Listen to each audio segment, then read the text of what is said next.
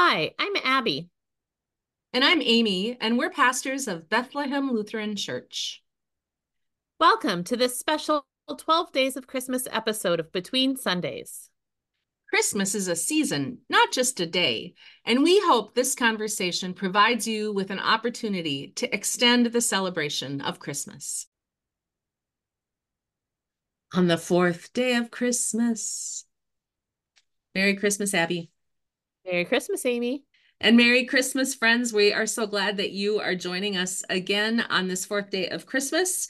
We have been talking quite a bit so far throughout this season about peace. And we thought, being pastors and all, and even less being pastors and maybe just being people of faith, that it would be interesting to explore, what does Scripture have to say about peace? We talked on the first day of Christmas about how Jesus is the Prince of Peace. The angels announced that the birth of Christ is intended to bring peace to this creation and to all people. But there's a lot that Scripture says about peace. A lot, indeed. Hundreds of passages talk about peace.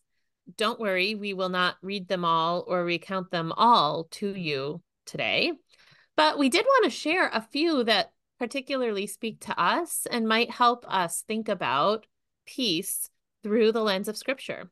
Yeah. I love the Psalms. A lot of people who know me know that I love the Psalms. And so one of my favorite references to peace comes in Psalm eighty-five, which is a sort of prayer for God to look with favor upon God's people. And in Psalm eighty-five, verse ten, there is this lovely image. It says, steadfast love and faithfulness will meet, righteousness and peace. I just love that image of God bringing all things into love and order and peacefulness, and that a world where God's fullness is known is one where righteousness and peace kiss each other. It's just such a beautiful, intimate, lovely image. It's one of my favorite passages on peace in the Old Testament. Yeah. I, when I think about peace, I actually think about the passage from Ecclesiastes that even those who are not avid readers of Scripture are probably familiar with, thanks to Pete Seeger's hit song, To Everything There Is a Season Just... Turn. I'm not going to try to sing it for you. But that line comes from Ecclesiastes chapter three, verse eight. There is a time to love and a time to hate, a time for war and a time for peace. Isn't that the truth? And, exactly. And I think that is part of the biblical witness to peace, which is it is not something that we experience in all times and all places yet.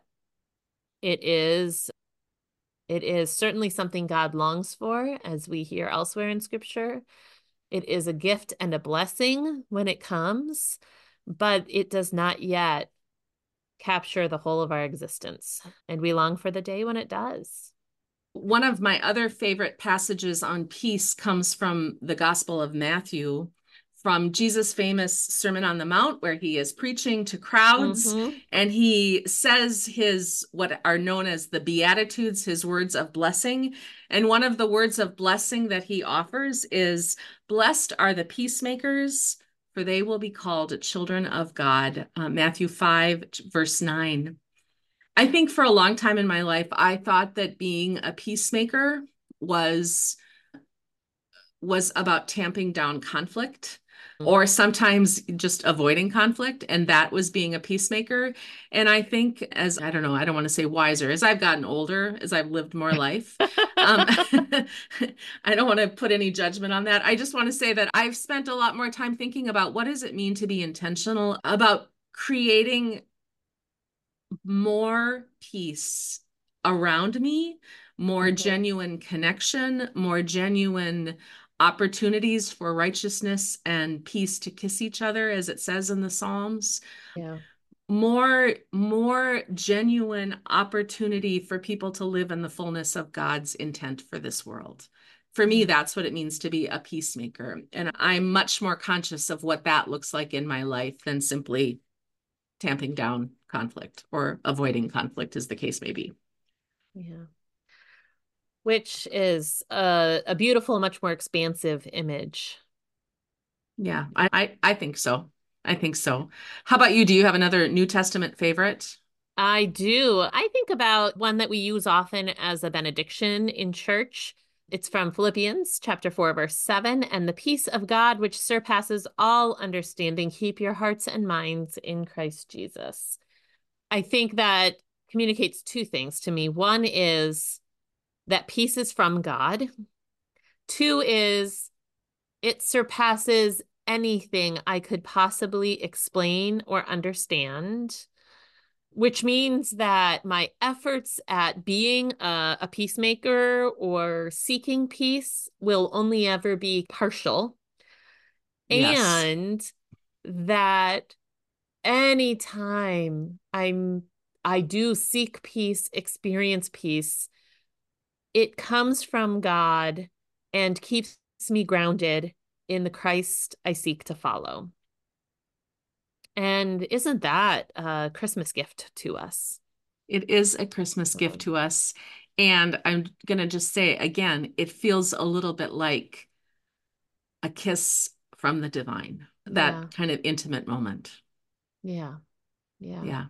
So friends, that is what we hope for and pray for you in these twelve days of Christmas, that the peace of God finds you and keeps your heart and your mind grounded in the one who is the Prince of Peace, our Lord and Savior, Christ Jesus.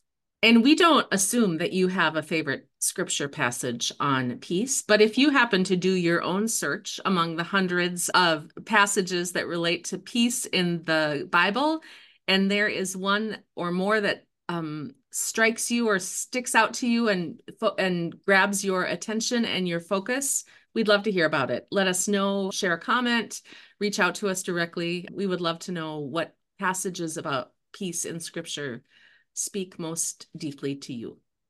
Merry Christmas, Absolutely. friends. Absolutely. Merry Christmas.